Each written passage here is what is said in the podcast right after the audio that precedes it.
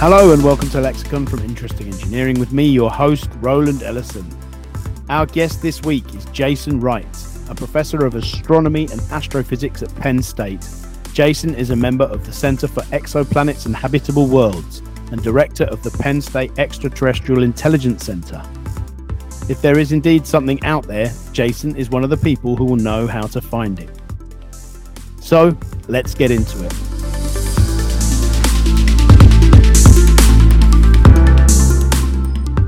Hi, Jason. Welcome to Lexicon. It's great to have you here with us today.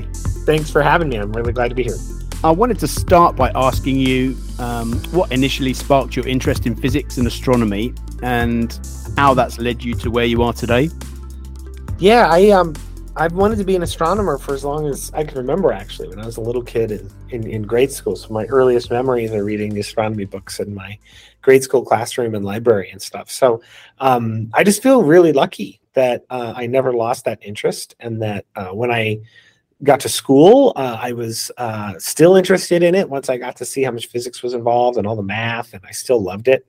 And um, and now as a professional astrophysicist, that it's a job that uh, a job I enjoy and that uh, I think I'm good at. And so um, uh, yeah, I don't know what got me into it. I'm, I'm one of the lucky ones that just found what I wanted to do first and was able to make it happen. I know that the search for signs of extraterrestrial life and industry are one of your sort of areas of specialism. Can you give our listeners an overview as to what that work entails and how you determine what to look for and prioritize in that search? Yeah, it's a really big, a really big problem. And just trying to figure out what to look for and what to prioritize is a big part of that puzzle. Um, and it's one that we're all still very actively working on. But, but you know, generally, um, life has a lot of ways it can make itself known, but not very many ways it can make itself known. Uh, you know, if it's if it's ten light years away, and so we have to think about what we not just what might it do, but what might life do that we could detect. So if you think about trying to prove that Earth has life from 10 light years away. Like, you know, if if if if we were ten, on a on a star 10 light years away looking back at the solar system, how would you know Earth had life? What are the signs there? And um, they're they're pretty subtle. Um, if you just want to know life existed at all, you might be able to tell that there was ozone in our atmosphere and some trace amounts of methane in our atmosphere. You might notice that the um, the Earth um, absorbs red light really, really well and tends to reflect green light really well. Uh, and that's because of chlorophyll. And you might infer that there was, you know, plant life absorbing sunlight because of that. Or you might look at the atmosphere and see that it contains trace amounts of chlorofluorocarbons and say, hey, those aren't natural. That's that's an industrial chemical. Or you might notice that there are radio waves emitting from the Earth that uh, that really shouldn't be there unless someone has built broadcast antennae and are broadcasting radio waves into space like we are. Uh, just you know, AM, FM radio, that kind of stuff. Mm. So um, those are both ways that we might go finding life, and so we try to think about what technological things might life do that we would be able to notice. And sometimes that means thinking about what we do and looking for that. And sometimes that means extrapolating on what we think other species might do, you know, given more time and resources than we've had so far to develop technology and looking for that. Last week we had Mike Boylan-Kolchin on, and he spoke about how the James Webb Space Telescope works and, and some of the findings and the science in real time that's that's come off the back of that. This must be a really exciting time to be working in your field. What have you found to be the most interesting observations to come from JWST so far. Yeah. I mean, it's just stunning what it's able to do. Um, the the spectra that it's been able to take of brown dwarfs, um, just confirming their atmospheric composition, have uh, have just been incredible. Um, I know that my um, colleagues that study cosmology and extragalactic astronomy have been scratching their heads over how bright some of the most distant galaxies in the universe are that we didn't even know these things were there and now we're observing them and and they're much brighter and more numerous than the cosmologists had predicted and so some of them are worried that it just completely violates our whole understanding of how the universe formed others are confident that um, it's it's you know some model parameter that that we had just overestimated our our certainty on. And so that's been really exciting to watch them um, watch them try and solve that that big puzzle. Uh, and then uh, I'm excited about all the observations that are happening of exoplanets as well. It'll be a lot harder. Um, and we'll have to probably wait a while before we get some really great exoplanet results because um, uh, exoplanets are really small and hard to detect. But I'm excited to see if we can detect uh, atmospheres around terrestrial exoplanets. One of the things that um, is is part of your work in, in terms of what you were talking about earlier is the the the biosignatures and and the techno signatures. I think right. you talked about it with with the sort of chlorophyll and you know some of the industrial waste chemicals. I guess that you might might be able to detect. Could, could you explain a little bit about the, the differences between them and and how you look for them? Yeah, so um, yeah, we were talk- I mentioned just a bit ago about the ozone and the the methane. Uh, mm-hmm. Uh, those uh, now ozone and methane, oxygen, these things exist without life. They exist in nature. Um, but the reason Earth's atmosphere has so much oxygen is life. Life makes that oxygen. Um, and uh, because it's got all that oxygen, it also has ozone. Now, in an atmosphere with a lot of oxygen, you don't expect to see very much methane. Uh, oxygen destroys methane. You know, every time lightning strikes, so all the methane should go away. And so you have this disequilibrium. You have two things in the atmosphere that shouldn't be coexisting which means something must be maintaining that disequilibrium. And in the case of Earth, plant life is making the oxygen and animal life is making the methane as part of this, this ecological cycle of metabolism. And so, you know, thinking generally, we might look for similar sorts of signs of disequilibrium in the atmospheric chemical composition of distant exoplanets. And so that's the dream. That's what we'd really love to do. Um, we also might be able to detect things like chlorophyll in reflection. That'll be a lot harder. That's not something JWST will probably be able to do, but perhaps uh, a couple flagship telescopes down the line, we will have a giant one that can actually image individual planets and, and do that sort of work as well. For technosignatures, uh, I mean, the sky's the limit. There's so many different things we could look for. One, one thing about technosignatures is that um, they could be very big um, the uh, you know just in terms of atmosphere, the amount of carbon dioxide in the atmosphere has gone up by something like twenty percent because of human activity. So we can have major effects on our atmosphere, and we can do it very quickly in just the span of a couple hundred years. Life generally works slower than that to like you know alter atmospheric chemistry. Um, you know, we can build bigger radio transmitters. We could even build large things in space that you might be able to see 10 light years away. Um, we have lots of science fiction to guide us that says that given enough time and engineering and resources, we might be able to do grand things that would be obvious across the galaxy. And so we need to uh, keep an open mind about what those things could be. Uh, it's just it's just a much larger landscape because we don't even know if we have to be looking at exoplanets. Maybe maybe we'll detect things in interstellar space. Maybe we'll detect things where there are no planets um, it's hard to say. So it's exciting, but it's also, you know, it's very big. Where do you look first? Yeah, just in, in terms of technosignatures, part of that is is the possibility of intercepting deliberate messages sent by extraterrestrial civilizations. Um, yeah, that, yeah, that's right. I mean, um, l- like I said in my example at the top of the program, you could imagine someone would detect our deliberate transmissions that we're sending to each other mm. off the Earth. You could also imagine um, that they might detect our deliberate transmissions to Mars. We send strong radio signals to Mars all the time when we talk to all of our robots and rovers and, and orbiters that are, you know, all over Mars. We like to joke that Mars is the only planet we know of inhabited entirely by robots.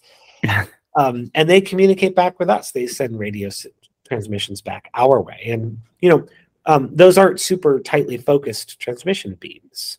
So if if someone were behind Mars, then we would when we communicate with Mars, they might be able to receive the signals intended for the rovers. Um, but you know, it's also possible that someone's just saying hi. It's possible that that that that there are species that transmit uh, communication in case anyone's out there to hear it.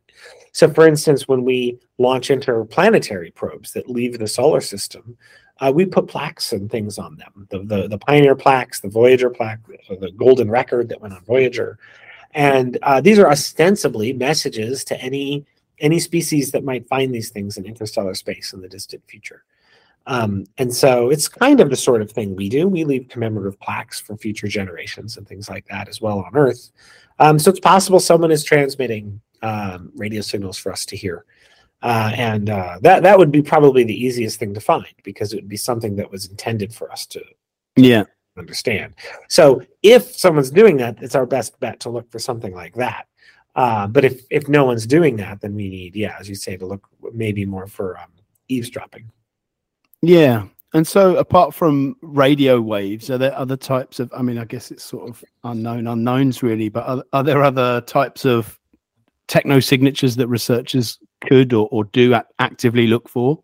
Yeah, for sure, lots. Um, I mean, we mentioned atmospheric technosignatures. We might look for chemical compositions of atmospheres that are unnatural. We don't have to stick to radio waves. Uh, the electromagnetic spectrum is really broad. Um, people have pointed out that the infrared is a really good place to do interstellar transmission. It's a little trickier from the ground on Earth to do that because our atmosphere doesn't have a lot of transparency in the infrared, but um, but it has some. Um, and yeah, once you're in space, you don't you don't care about that. And so maybe we should be looking for infrared radiation, in which case you'd probably want to use something like a laser. And so there are there are programs uh, going on right now to look for um, laser lines uh, coming from other stars that might be indicative of that kind of communication. Other people have argued for different parts of the electromagnetic spectrum, people have argued that maybe we should really be broad minded and think about neutrinos or gravitational waves. Maybe that's how they'd communicate. Um, and then we can also look for um, things like uh, the, the the industry itself. So, you know, if you use energy, uh, you can't destroy it. You, you have to give it back somewhere. So, just like your computer is doing all of this very cool work to listen to this podcast, um, it's using energy to do that but almost all that energy is coming out uh, as heat. It's warming up your computer or whatever device you're using to listen to this, and mm. it's radiating away. And so, anytime you use technology, you're using energy in some way, but ultimately, that energy is probably going to come out as heat. And so, we could look for that. We can look for stars that are giving off more heat than they should, implying that there's stuff around it that's capturing that starlight doing something with it and radiating it as heat. Now, most of the time, that's going to turn out to be like asteroid belts and things like that, which mm. warm and, and give off heat.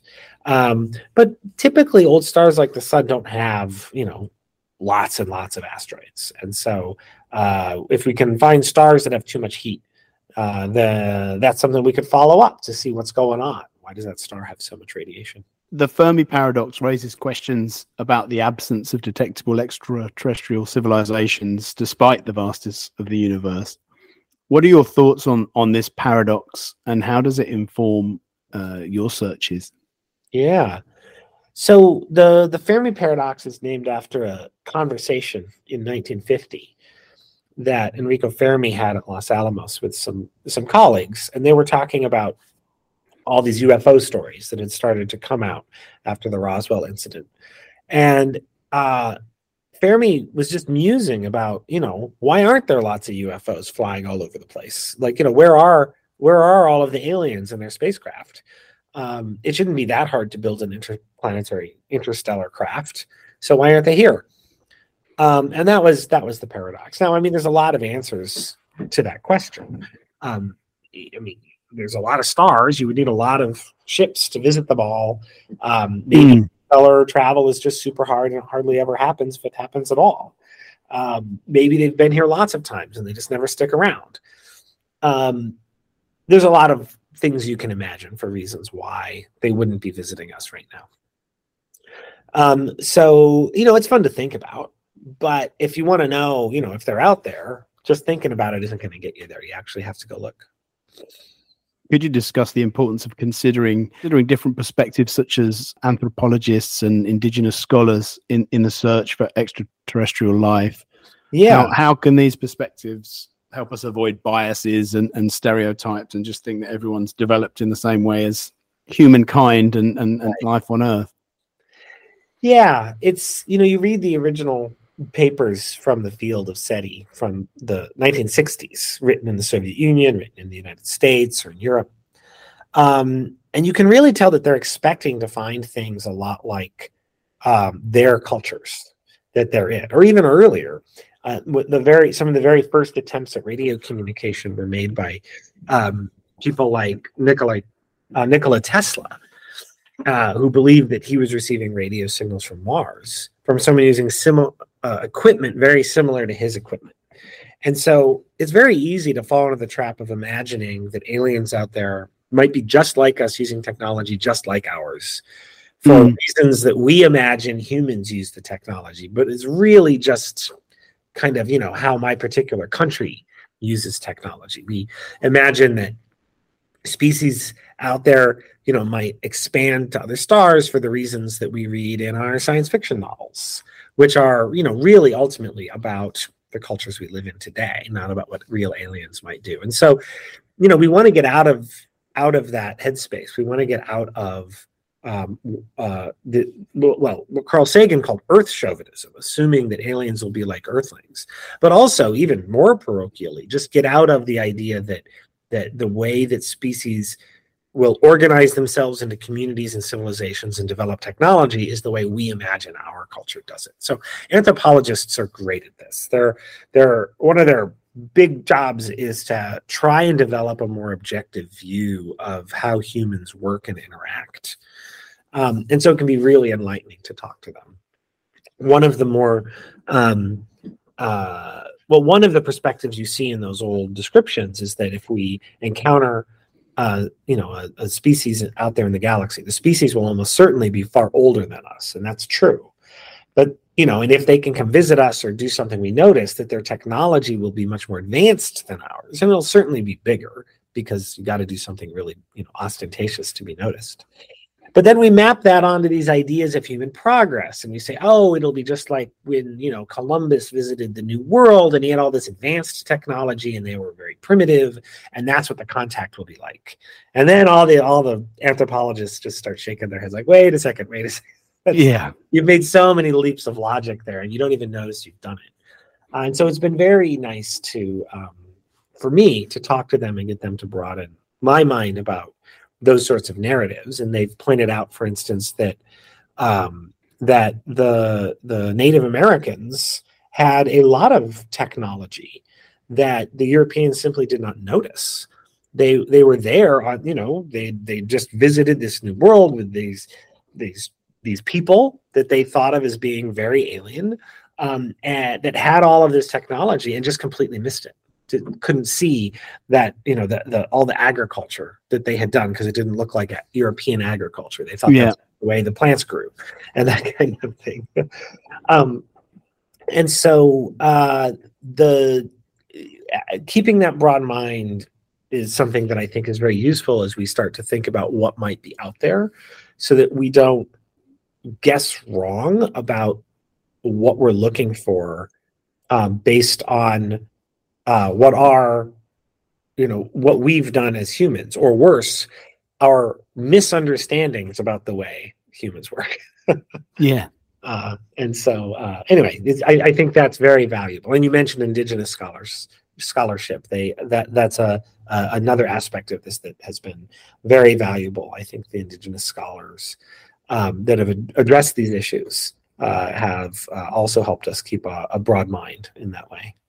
Well, I guess yeah. I mean, if we if we sort of fail to understand how our own civilization has has grown, uh, it's going to be even harder to to yeah. understand extraterrestrial civilizations, right? Probably onto the more exciting side of things, like if evidence of extraterrestrial life or technology were discovered, um, presumably that'd be a very exciting day for you. Um, mm-hmm. What, or, or perhaps terrifying. I don't know.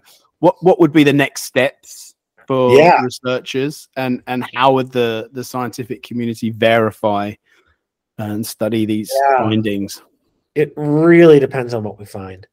I mean, if we find that there's some distant galaxy with a lot of industry in it, that you know might be all we ever know.